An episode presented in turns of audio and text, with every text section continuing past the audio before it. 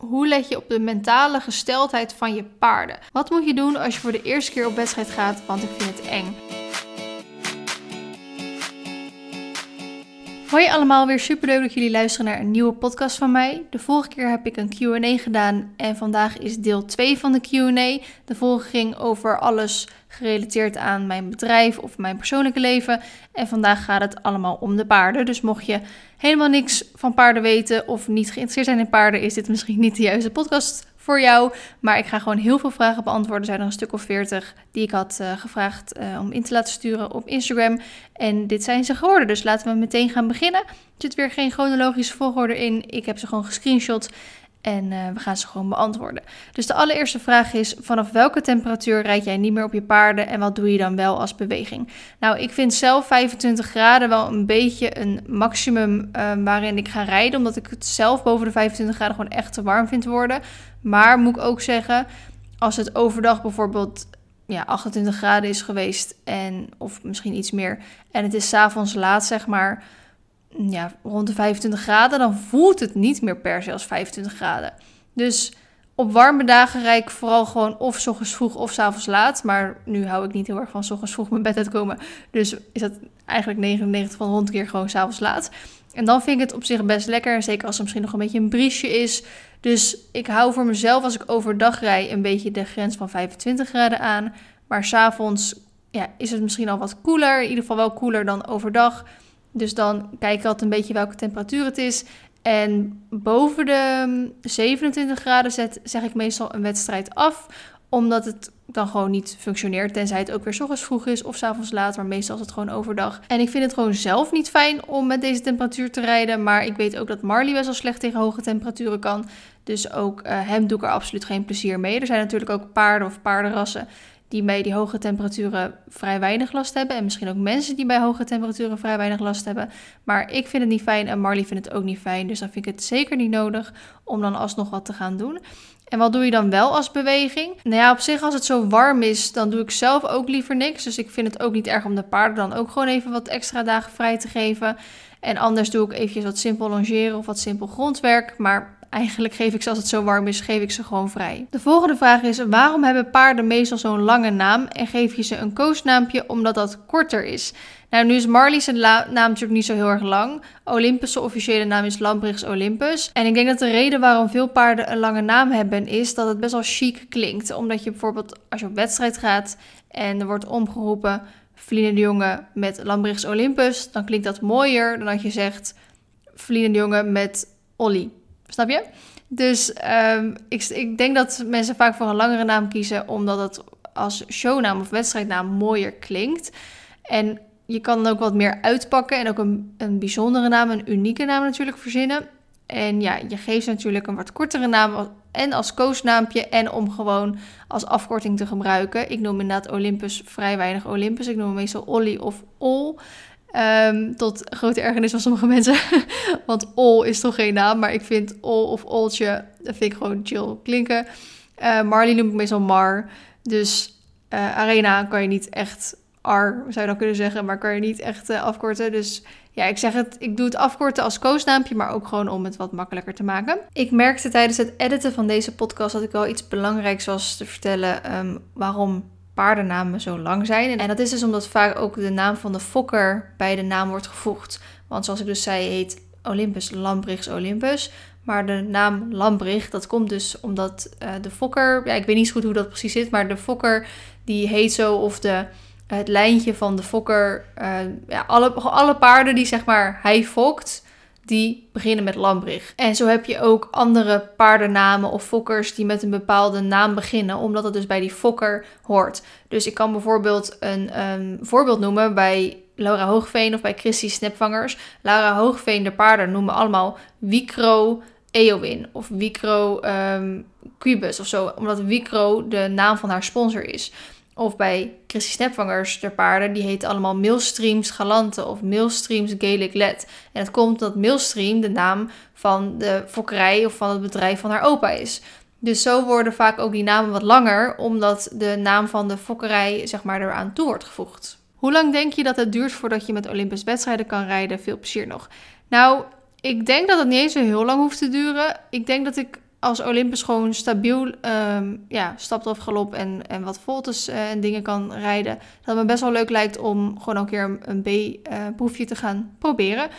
Uh, ja, op welke termijn dat is, ik heb echt geen idee. Ik denk sowieso wel pas over een half jaar of zo. Ja, ik denk dat we het dan wel een keer kunnen gaan proberen, toch? Heb je nooit spijt gehad dat je Olympus hebt gekocht in plaats van die andere Appaloosa? Nou ja, ik heb nooit spijt gehad dat ik hem heb gekocht. Ik moet wel zeggen, al had ik natuurlijk dit van tevoren al kunnen weten, dan had ik hem gewoon nooit gekocht. Ik ben hartstikke blij met Olympus. En ook als alles natuurlijk goed blijft gaan, heb ik er nog steeds een hartstikke leuk paard aan. Maar gewoon de emoties, het geld, Ehm, de reacties ook van iedereen eromheen hebben wel echt ehm, een hoop met me gedaan. En ik had toch wel graag gewild dat dat niet was gebeurd. En dat ik gewoon in één keer gewoon een gezond paard kocht. Waar gewoon alles goed mee was. En waar ook alles met een, van een leien dakje natuurlijk mee ging. Dat was natuurlijk de perfecte scenario geweest. Dus ik heb zeker geen spijt van dat ik hem heb gekocht. Want ik vind sowieso nooit zo snel dat je ergens spijt van moet hebben. Het is gewoon een leerzame les geweest. En ik heb alsnog uh, een leuk paard aan overgehouden. Maar mocht ik natuurlijk dit geweten hebben, dan had ik hem laten staan in Engeland. Uh, of ik dan het andere paard, de andere Appaloosa had gekocht. Nou, die ander was wel wat meer sportgerelateerd. Dus dat was wat meer een arena. Uh, maar niet alleen een arena vanuit um, fysiek, zeg maar, maar ook mentaal. Want dat paard was een stuk minder rustig en die was een stuk sensibeler. Ik weet ook dat dat paard naar België volgens mij is verkocht. En iemand houdt me een beetje op de hoogte, want dat paard heeft dus ook een veulentje gekregen. Dus ik kreeg af en toe wat foto's doorgestuurd. En ik vroeg ook van, is um, uh, Sherry heette dat paard, is die al wat rustiger geworden? En toen zei ze, nou, ze is wel wat rustiger geworden, maar ze zal wel altijd ja, wat drukker blijven, zeg maar. En dat vind ik wel bij Olympus, die is zo relaxed en die is zo rustig. Dat zoek ik wel gewoon echt in een paard. En ik zoek niet weer dat drukken wat Arena bijvoorbeeld heeft. Dat, dat is gewoon niet wat bij mij past. En dat is prima om een paard bij te rijden. Maar als eigen paard zou ik daar niet heel gelukkig van worden. Um, dus Nee, ik denk niet dat ik per se Sherry dan uh, had moeten kopen. Dan was er vast alweer een ander paard op mijn pad gekomen. Wat zou je willen verbeteren aan de manier dat jouw paarden nu staan? Nou, ik zou natuurlijk heel graag 24-7 buiten willen hebben staan met uh, Paddock Paradise en Schelstal, alles erop en eraan. Uh, dat is natuurlijk ook hoe ik de manier zou willen als wij ze straks aan huis hebben. Dus ik denk dat ik dat zou veranderen. En voor de rest zou ik niet per se heel erg iets veranderen of zo. Hoe zie jij het ideale leven voor jouw paarden voor je? Nou ja, die sluit natuurlijk best wel aan op de vraag van hiervoor. Dat ze gewoon heel veel buiten komen en dat ze zelf mogen bepalen of ze binnen staan of dat ze buiten staan. Ik denk wel dat ik ze s'nachts op de trek hou en overdag dan op de wei zet. Maar dat ligt er puur aan met hoeveel grond je erbij hebt zitten. Maar ook... Um, dat ze misschien niet 24 toegang tot gras krijgen, maar ook gewoon goed hooi uh, of kel binnenkrijgen. En het ligt er gewoon puur aan hoe, hoe het grondstuk is. Misschien heb je bijvoorbeeld weinig toezicht op het weiland. En als je paarden 24-7 buiten staan, vind ik dat best wel spannend. Dus wil ik ze misschien s'nachts dan wel graag wat meer ja, dichter bij het huis hebben, om het even zo te zeggen. Dus ik weet nog niet hoe dat precies gaat. Um, mijn ideale leven zelf, zeg maar, met de paarden, als ze dan aan huis staan zou zijn dat ik ze uh, s ochtends eerst gewoon natuurlijk uh, eten geven of als dat eventueel nodig is. Uh, maar ze ook s ochtends al gaan rijden. Want wat ik nu vaak tegenaan loop. Nou ja, op zich, ik loop er nu tegenaan omdat de paarden van 9 tot 5 buiten bij ons zijn. En dan wil ik eigenlijk na 5 uur pas naar stal toe gaan. Want dan pak ik hun wijtijd zeg maar niet van hen af. Dan pak ik de staltijd van hen af en dat vind ik niet zo erg. Alleen wat je dan vaak krijgt is als ik bijvoorbeeld om vijf uur nog even iets wil afmaken, maar ik wil wel twee paarden doen, dat het misschien de kans is dat je pas om acht uur naar stal toe gaat. En dan heb ik niet echt meer de tijd om alle twee de paarden te doen, als ik ook nog moet uitmesten. En als ik alles heel erg gehaast ga doen, red ik dat wel. Maar als ik een keer een praatje maak met iemand op stal, wat gewoon even gezellig is, uh, dan moet ik bijvoorbeeld een gesprek gaan afkappen, omdat ik anders het niet red om de paarden allebei te doen. En dat vind ik dan een beetje lastig.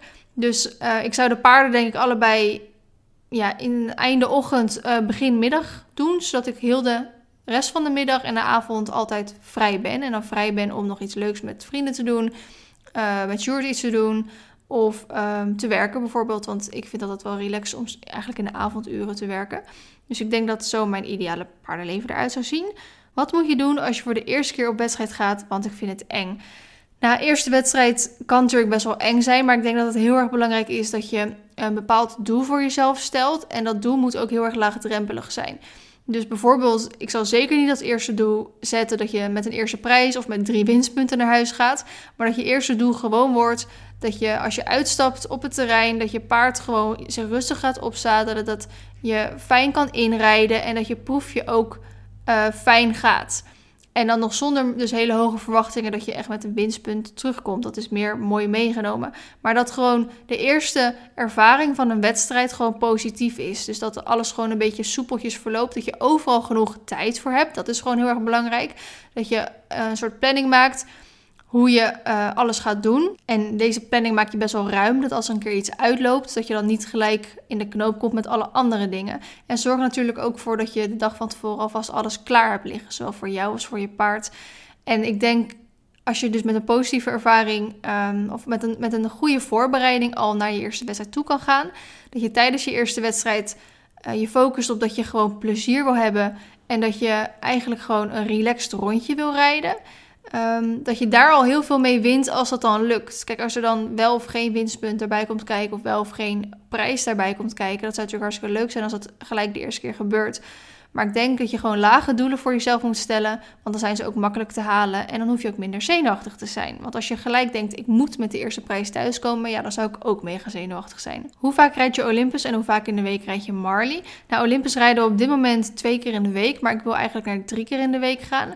En die twee keer in de week uh, houden we gewoon zoals die is. Dus uh, les samen met Astrid of samen met Gert in Kootwijk. En ook één keer als buitenrit. Dus we hebben natuurlijk van de week hebben onze eerste buitenrit gedaan. Dus we hebben al eerder buitenrit gedaan, maar onze eerste bosrit gedaan. En ik wil eigenlijk één keer per week met hem naar het bos toe gaan. Zodat hij gewoon lekker uh, conditie vooral op kan bouwen, maar ook leert uh, hoe het is om buiten te rijden. Maar ook omdat hij natuurlijk heel veel rechtdoor kan gaan dan. Dus daar heb ik echt heel veel zin in. En met Marley is het echt gewoon heel erg wisselvallig. Ik kan dat niet echt zeggen. Ik probeer zo'n drie, ja, drie keer in de week, denk ik. Meestal is één keer iets van crossles bijvoorbeeld op dit moment. Eén keer gewoon dressuurmatig rijden. En de andere keer is of een buitenrit of ook misschien dressuurmatig rijden. Ik denk dat ik er dan al aankom. Ik rijd Marley niet mega veel. Ik vind het zelf ook niet heel leuk om super vaak te rijden. Ik maak daar Marley ook niet heel gelukkig van om super vaak te rijden.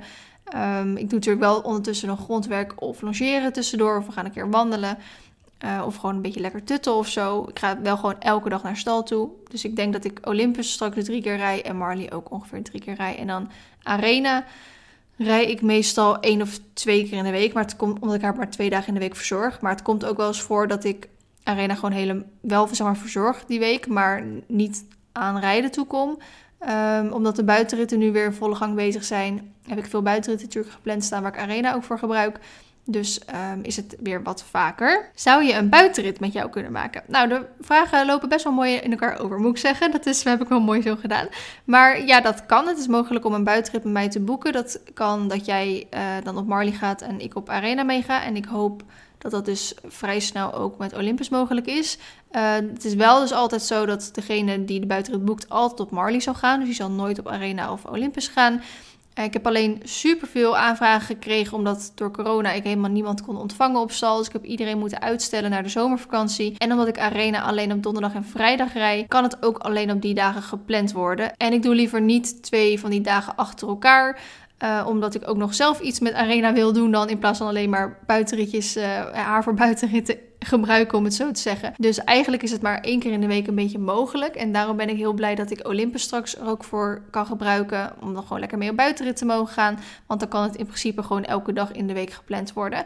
Maar um, daarom hij is eigenlijk heel juli en augustus gewoon al helemaal vol daarmee. En heb ik dus eventjes een stop gezet op de aanvragen, omdat we anders naar september, oktober gaan. En ik weet zelf nog niet zo goed wat ik dan aan het doen ben, buiten dat dus de schoolperiode dan natuurlijk weer ingaat. Dus dat is ook niet heel handig als het alleen op donderdag en vrijdag kan. Het natuurlijk fijner als het dan ook in het weekend kan. Dus daar wacht ik even mee met nieuwe aanvragen uh, binnenhalen in ieder geval. Wat ook mogelijk is, is dat je met je eigen paard een buitenrit aanvraagt. Met mij en Marley gewoon. Dan gaan we samen op buitenrit uh, waar jij dan ook wil. En ik doe ook dagjes op stal. Dus dan, dat kan ook gewoon zeven dagen in de week gepland worden omdat je dan gewoon een dagje bij mij op stal komt meelopen. En dan zorg ik natuurlijk wel voor dat ik iets met Marley en Olympus en of Arena ook die dag kan gaan doen. En dat het niet een dag is dat de paarden allemaal vrij hebben en dat we alleen maar stal aan het uitmesten zijn. Dus dat is allemaal mogelijk.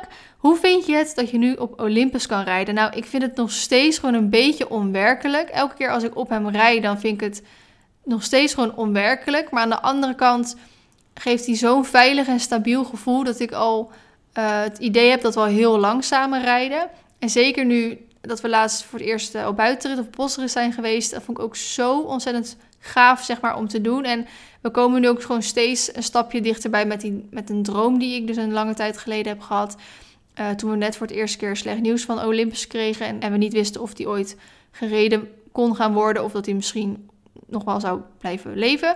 Toen heb ik een droom diezelfde nacht gelijk gehad dat ik dus op Olympus aan het galopperen was uh, op buitenrit en dat Olympus tegen me zei: het komt wel goed.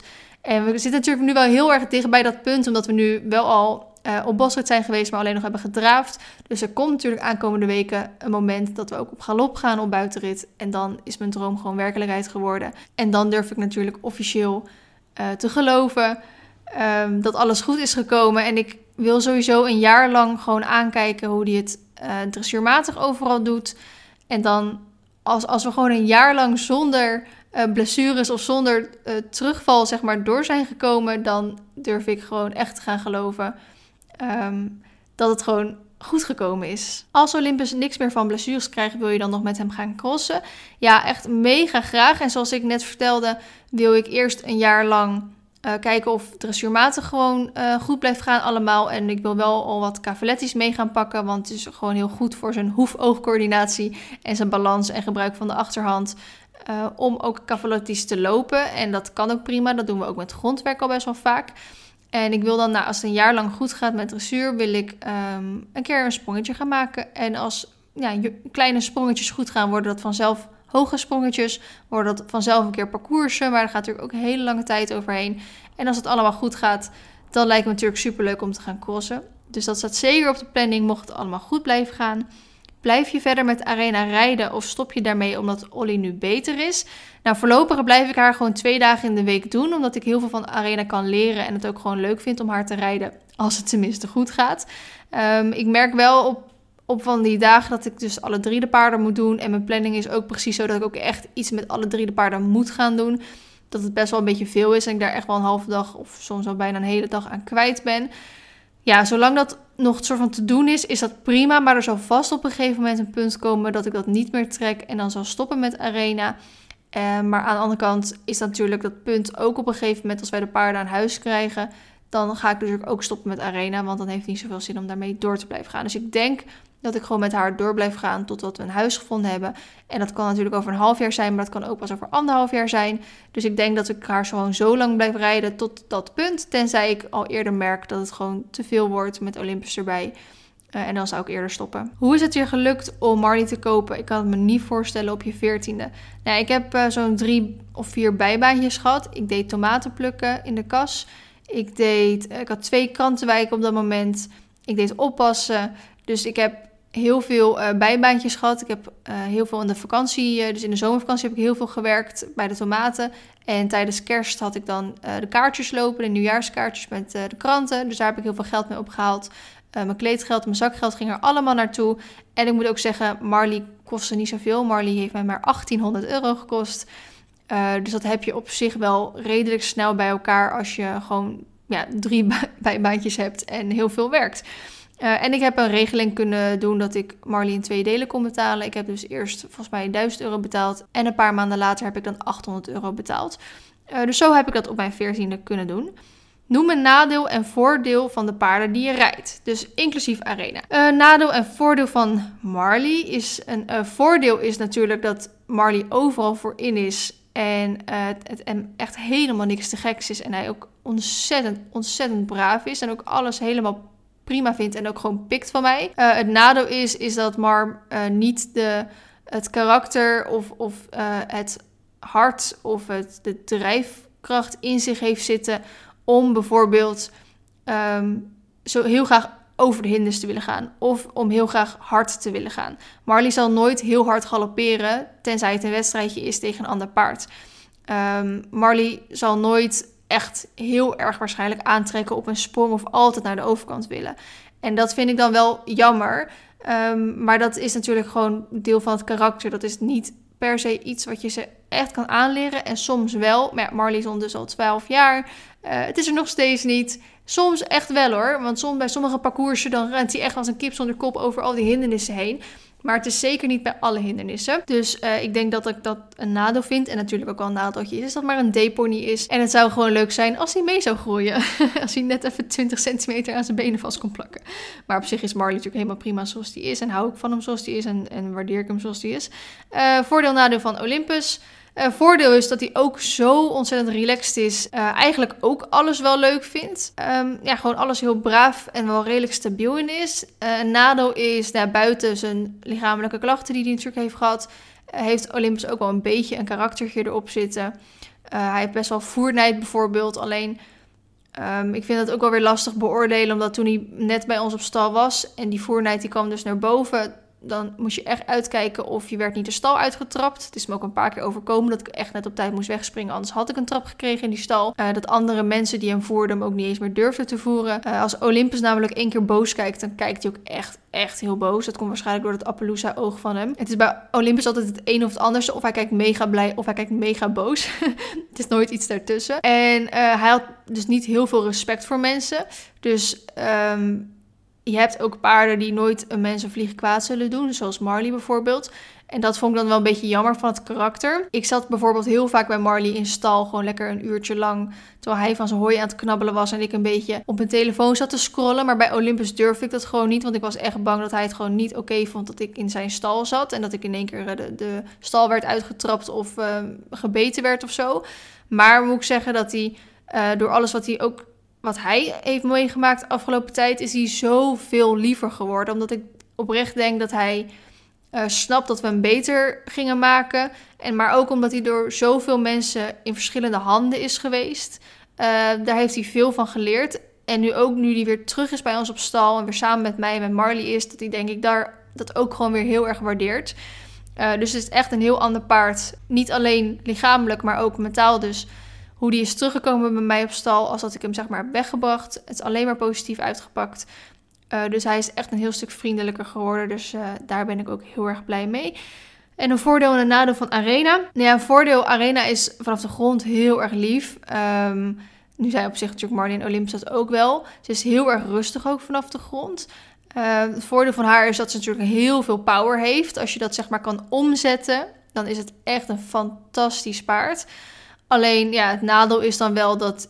Misschien is dat meer nadeel aan mezelf dan dat ik niet uh, eigenlijk goed genoeg ben om die kracht om te zetten en daar het beste uit te halen. Hè? Daarom zeg ik ook, ik kan heel veel van haar leren. Uh, maar ik denk als je er bijvoorbeeld Jeroen Dubbeldam, ik zeg maar even wat, hè, opzet, die zou echt iets super vets uit arena kunnen halen. Um, dus het nadeel is dat ja, zij een soort van haar, haar kracht is ook weer een soort van haar klacht, om het zo te noemen. Ze is super enthousiast, ze kan fantastisch springen en gaat heel hard en zal ook alles springen. Als je een hindernis van 1,60 voor neer zat, waarschijnlijk alsnog springen. Maar nadeel daaraan is dan ook weer als ik op haar zit in ieder geval, dat uh, ja, ik nog niet het vertrouwen in haar heb om haar dus te laten gaan. En dan ga je dus keihard op zo'n hindernis af. Uh, en dan in de hoop dat ze springt en dat ze goed uitkomt. En als ik een soort van het wiel over wil nemen, dus het tempo wil bepalen, dan vindt zij dat dus niet oké. Uh, en wordt het eigenlijk alleen maar erger. Dus ja, er zit gewoon een gebruiksaanwijzing bij en die moet ik leren lezen. Maar daar komen we wel. Ondertussen ben ik er al bijna een jaar aan het bijrijden. Nou ja, negen maanden of zo. Uh, we komen er wel langzaam. Hoe hou jij zin in het rijden als je een dipje hebt? Nou, mm, kijk, een dipje hebben we allemaal wel eens. Zowel bij mensen als de paarden ook zelf. Dus als je een dipje hebt, betekent niet dat je jezelf moet verplichten om maar te gaan rijden. Het is ook niet erg om zo jezelf als je paard gewoon eventjes een beetje met vakantie te doen. Maar ik heb twee dingen uh, die je wel heel erg mee zouden helpen mocht je een dipje hebben. Je kan als eerste weer motivatie gaan zoeken. En dat vind ik dus heel erg bij als ik video's kijk of echte live clinics kijk van uh, nou, dressuurspringen, eventing maakt niet zo uit, al is het grondwerk. Als ik dus kijk bij een clinic of een demonstratie van iemand waar ik wat van leer, dan raak ik helemaal gemotiveerd en enthousiast om dat thuis ook te gaan oefenen. Uh, of het kan ook in een video kan dat zijn, uh, waar dat heel erg goed in is uitgelegd. Dus daar haal ik heel veel motivatie uit. Want bijvoorbeeld de laatste tijd had ik natuurlijk wat meer mijn focus op cross. Had ik eigenlijk vrij weinig zin in dressuur. Uh, maar nu ben ik wat video's aan het kijken en heb ik, heb ik van de week een clinic bijgewoond. En heb ik toch alweer zin om de dressuur op te pakken. Of bijvoorbeeld, ik vind longeren echt verschrikkelijk. Ik vind Olympus longeren dan nog wel leuk, omdat we dat natuurlijk ook echt gewoon uh, moet en ook echt goed voor hem is. Maar ik vind Marley longeren echt geen zak aan. Maar ik heb bijvoorbeeld nu de equibanden gekocht. En daardoor kan ik Marley ook echt weer vanaf de grond gaan trainen. Tussen, kijk, dat kan ook gewoon zonder die equibanden. Maar ik ben gewoon gemotiveerd omdat er een soort van extra snufje bij komt kijken. En het mij gewoon heel erg leuk lijkt dus om ja, hem daar ook mee te gaan trainen, hem daar ook mee te gaan verbeteren. En dan ben ik dus gewoon weer gemotiveerd om hem te gaan longeren. En het tweede is wat je zou kunnen helpen, is om een, een soort doel in je training te stellen. Want als ik ga trainen zonder doel, hè, dan heb ik het even over dressuur. Springen ook een heel klein beetje, maar vooral dressuur. Dan doe ik maar wat en dan heb ik er eigenlijk inderdaad vrij weinig zin in. Terwijl als ik me op die training juist heel erg focus op bijvoorbeeld de overgangen, of juist de zijwaartse gangen, of gewoon dat die goed voor mijn been is, of uh, echt de M2 oefeningen, of misschien al gelijk de wat set oefeningen. Als ik me echt focus op bepaalde punten uit een training, en daar dus heel de training mijn focus op hou, dan vind ik het leuk om te trainen. Want dan hou ik mezelf scherp en dan kan ik ook echt, echt aan iets trainen. In plaats van allemaal van die losse dingetjes gewoon een beetje herhalen. Gewoon echt denken, nee, vandaag ga ik mijn overgangen verbeteren. Of vandaag ga ik de impuls tijdens de travers ga ik verbeteren. Of vandaag ga ik me focussen op de verruimde galop en het dan weer terugnemen. Uh, dat het verschil goed aangetoond kan worden. En dat uh, geeft mij motivatie in ieder geval in mijn training. Dus als je een dipje hebt om dan iets te zoeken van, nou, daar ga ik me echt mee bezighouden. Wat is de leukste paardenvakantie die je hebt gedaan of nog zou willen doen? Denk aan trektocht of iets dergelijks. Um, leukste paardenvakantie. Ik heb er best wel veel gedaan. Mijn eerste paardenvakantie was dan in Drenthe met uh, Marley en Magic toen nog. Daarna ben ik met Mandy en Barones naar. Waar gingen we nou als eerste heen? Naar de Drunense Duinen, denk ik. Twee weken lang. Zijn nog samen naar Oysterwijk geweest. Nou, ik heb heel veel natuurlijk YouTube-weekje uh, gedaan. We zijn ook nog naar Bos, Camping Boszicht geweest. Ik ben heel vaak met de paarden ook nog uh, bij mensen op bezoek geweest. Um, dus ik durf niet helemaal te zeggen wat de leukste paardenvakantie was. Want ik vond bijvoorbeeld vorig jaar vond ik heel leuk het, het soort van YouTube-weekje. Ook al ging ik alleen met Jasmijn en Luna. Omdat Olympus dan bijvoorbeeld ook meeging. Um, de YouTube-weekjes zelf zijn natuurlijk ook top. Maar ja, Oosterwijk was denk ik de mooiste omgeving waar we, waar we gereden hebben. Uh, dus ik kan niet echt kiezen. Ik heb samen met Kelly een poging gedaan om de Veluwe Trail, dat is een uh, 200 kilometer trektocht over de Veluwe te rijden. Nou, daar moesten we helaas na drie dagen al mee stoppen, omdat haar paard zeg maar kreupel werd. Dat had de leukste vakantie ooit denk ik kunnen worden, als we die helemaal hebben kunnen afmaken. En de trektocht is ook zeker iets wat ik nog echt mega graag een keer zou willen doen. Ik weet niet in wat voor vorm, of het nou weer over heel de Veluwe is, of misschien een deel van de pelgrimtocht, of misschien uh, naar Duitsland toe, of wat dan ook. Maar ik zou wel heel graag dat ooit nog een keer willen doen. Maar ik zou het dan wel in een andere vorm willen doen. Het leek me super leuk om dit samen met uh, te doen. En als Sjoerd dan op Olympus kon, wat natuurlijk ook een beetje de bedoeling was in het begin. Uh, maar dat gaat natuurlijk helemaal nooit meer lukken. Dus ja, ik weet nog niet zo goed met wie ik dat ga doen. Maar ik weet wel dat ik het niet meer zo wil doen als de vorige keer. Want dan zit je heel erg met je bagage. Dat die mensen van de accommodatie je bagage moeten overbrengen. En daar vragen ze soms, is dat soort van inclusief. Soms is dat gewoon gratis voor je. En soms vragen ze er best wel een hoge prijs voor. Dus wat ik eigenlijk het liefste zou willen, is dan dat bijvoorbeeld ik samen met een vriendin dat ga doen. En dat Sjoerd, um, of in zijn eentje, maar ik denk dat hij het leuker vindt om samen met iemand uh, een soort van mee te rijden. Maar dat die zeg maar met de auto dan de, de tocht doet. En dat wij met de paarden de tocht doen. Maar dat zij dan alle spullen steeds meenemen. Dat je dan ook niet in een tent hoeft te zitten, maar gewoon altijd in een blokhut uh, kan gaan zitten.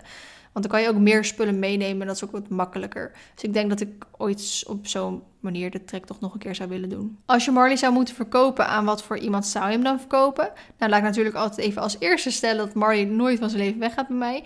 Uh, maar aan wat voor iemand ik hem zou verkopen? Ik denk dat ik hem dan aan een jong meisje of jongetje uh, zou verkopen. Um, die zowel recreatief als wedstrijden rijdt. Die dus gewoon lekker um, ja, lol met je knol wil hebben. Want dat kan natuurlijk gewoon met Marley. Je kan er achterstevoren op zitten. Je kan hem als glijbaan gebruiken, wat je ook maar wil. Zonder zadel, alles helemaal prima. Dus gewoon dat hij dan uh, een jong meisje of, of een jongetje uh, gelukkig kan maken als echt bomproef pony. En lekker buitenritjes daarmee kan doen. Maar dat hij ook, ja, dat die persoon zeg maar de kneepjes van de sport kan leren. Dus gewoon lekker dressuur en springen en eventueel crossjes zeg maar mee kan gaan doen. Dat zou ik wel erg leuk vinden. En misschien neem ik ooit zo'n leasertje of zo. Um, maar voorlopig uh, niet in ieder geval. Hoeveel paarden wil je nog in de toekomst? Nou, in principe heb ik niet op de planning staan om er een paard bij te kopen. Het enige wat ik heb als de paarden straks aan huis komen, ja, dan heb ik twee paarden aan huis. En dat vind ik eigenlijk te weinig. Want alle twee mijn paarden hebben verlatingsangst. Dus als ik met de een iets ga doen, dan schiet het niet op voor de ander. Uh, dus ik denk dat ik er twee pensioenklantjes bij neem. Maar misschien zou ik er ook nog wel een paard erbij willen kopen. Uiteindelijk uh, waar Sjoerd dan toch op zou kunnen. Dus dan zou het toch wel ook een groot paard worden. Waar Sjoerd goed op zou passen. En wie weet um, zet ik die ook nog wel in voor buitenritten of andere soort leuke dingen. Misschien ga ik op een gegeven moment wel ponykamps of instructieweken of zo organiseren. En voor mensen die nog geen eigen paard hebben, zou die dan daarop kunnen. Ik zeg maar wat. Dus dat zou denk ik het enige zijn waarom ik dan nog een paard erbij zou kopen. Ja, tenzij je toch met Olympus misschien uiteindelijk weer de, de andere kant op schiet. Uh, dan zou ik er misschien dan eentje bij kopen. Maar voor nu staat er zeker niet eentje op de planning. Heb je al eens de gedachte dat je je paarden verpest of niet goed rijdt en wat doe je dan? Nou ja, um, kijk, er zijn natuurlijk absoluut dingen die je kan doen om je paard te verpesten. Maar ik rijd niet perfect en uh, mijn paarden zijn ook niet gewend om perfect te rijden. En het is natuurlijk één groot leerproces om um, dit samen met je paard te gaan doen. Dus ja, verpesten zal ik het niet echt noemen, maar je kan natuurlijk wel eens wat fout doen Waar je dan later achter komt, denk, oh, dat um, zou ik nu nooit meer doen. Of had ik dat maar op een andere manier aangepakt toen. Kijk, tuurlijk, dat, dat heb ik ook. Dat gebeurt waarschijnlijk iedereen wel. Maar ja, dat is denk ik het proces. Uh, en je moet ook natuurlijk fouten maken om te weten wat je wel en niet goed doet daardoor. En hoe je het dan daardoor weer beter kan gaan doen. Dus ik heb niet echt per se de gedachte van dat ik mijn paarden verpest. Maar ik heb natuurlijk wel momenten dat ik denk, oh, dat had ik anders willen doen. Want dan was het of beter gegaan, of waren we sneller op een bepaald punt gekomen, of uh, was het misschien zelfs wel diervriendelijker geweest, of wat dan ook.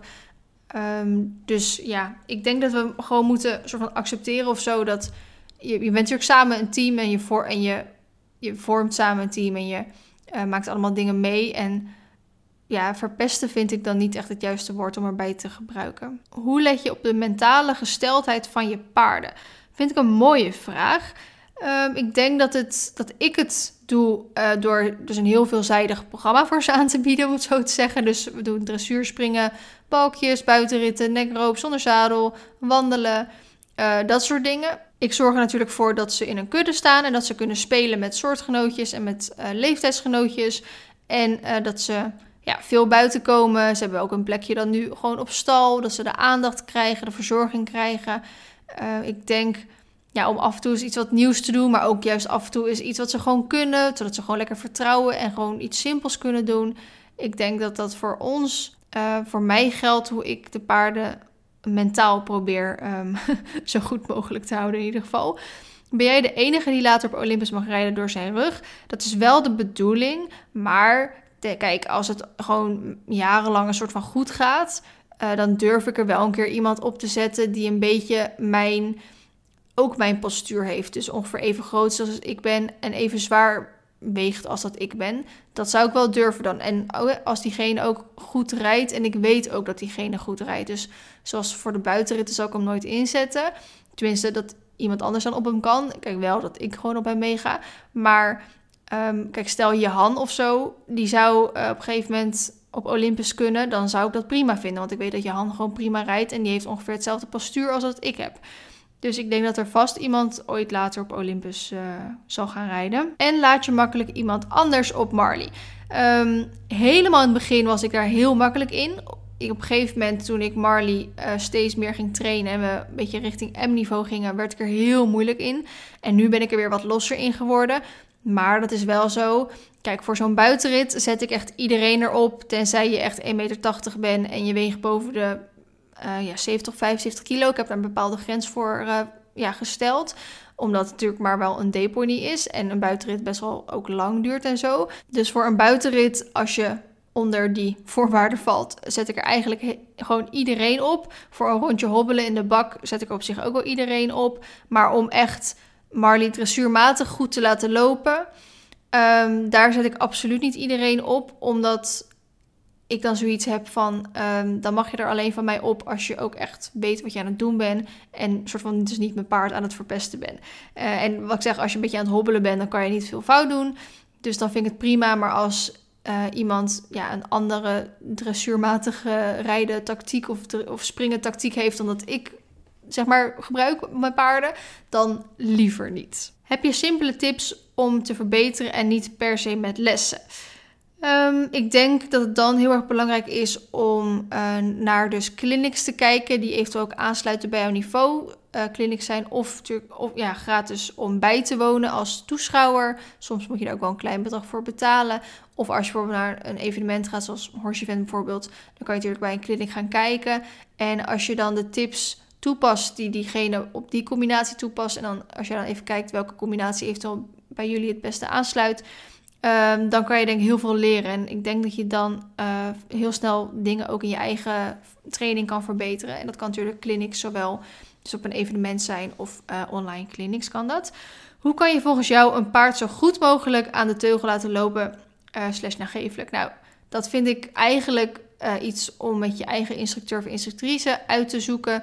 hoe dat bij jouw paard uh, hoe jullie dat zeg maar het beste kunnen doen. Ik zou zeker voorstellen om hier niet zelf aan te gaan prutsen, want dat heb ik dus vroeger ook gedaan. En daar heb ik dus Marley even, om het zo uh, met de vorige vraag te vergelijken, mee verpest. Tot ik erachter kwam dat je dus niet zo een paard aan de teugel reed. En we dat dus helemaal opnieuw moesten aanleren. Uh, maar ja, iets wat we bij Olympus bijvoorbeeld heel erg merken, is dat je gewoon uh, heel erg voorwaarts moet rijden. Ja, voorwaarts, je moet ook niet door de bak heen racen, maar gewoon een, een goed voorwaarts tempo moet hebben. Gewoon contact hebben met de teugel. En als het goed is, maar het gebeurt niet altijd, zakt je paard op een gegeven moment zelf met zijn hoofd en kan je die, uh, het contact over gaan nemen.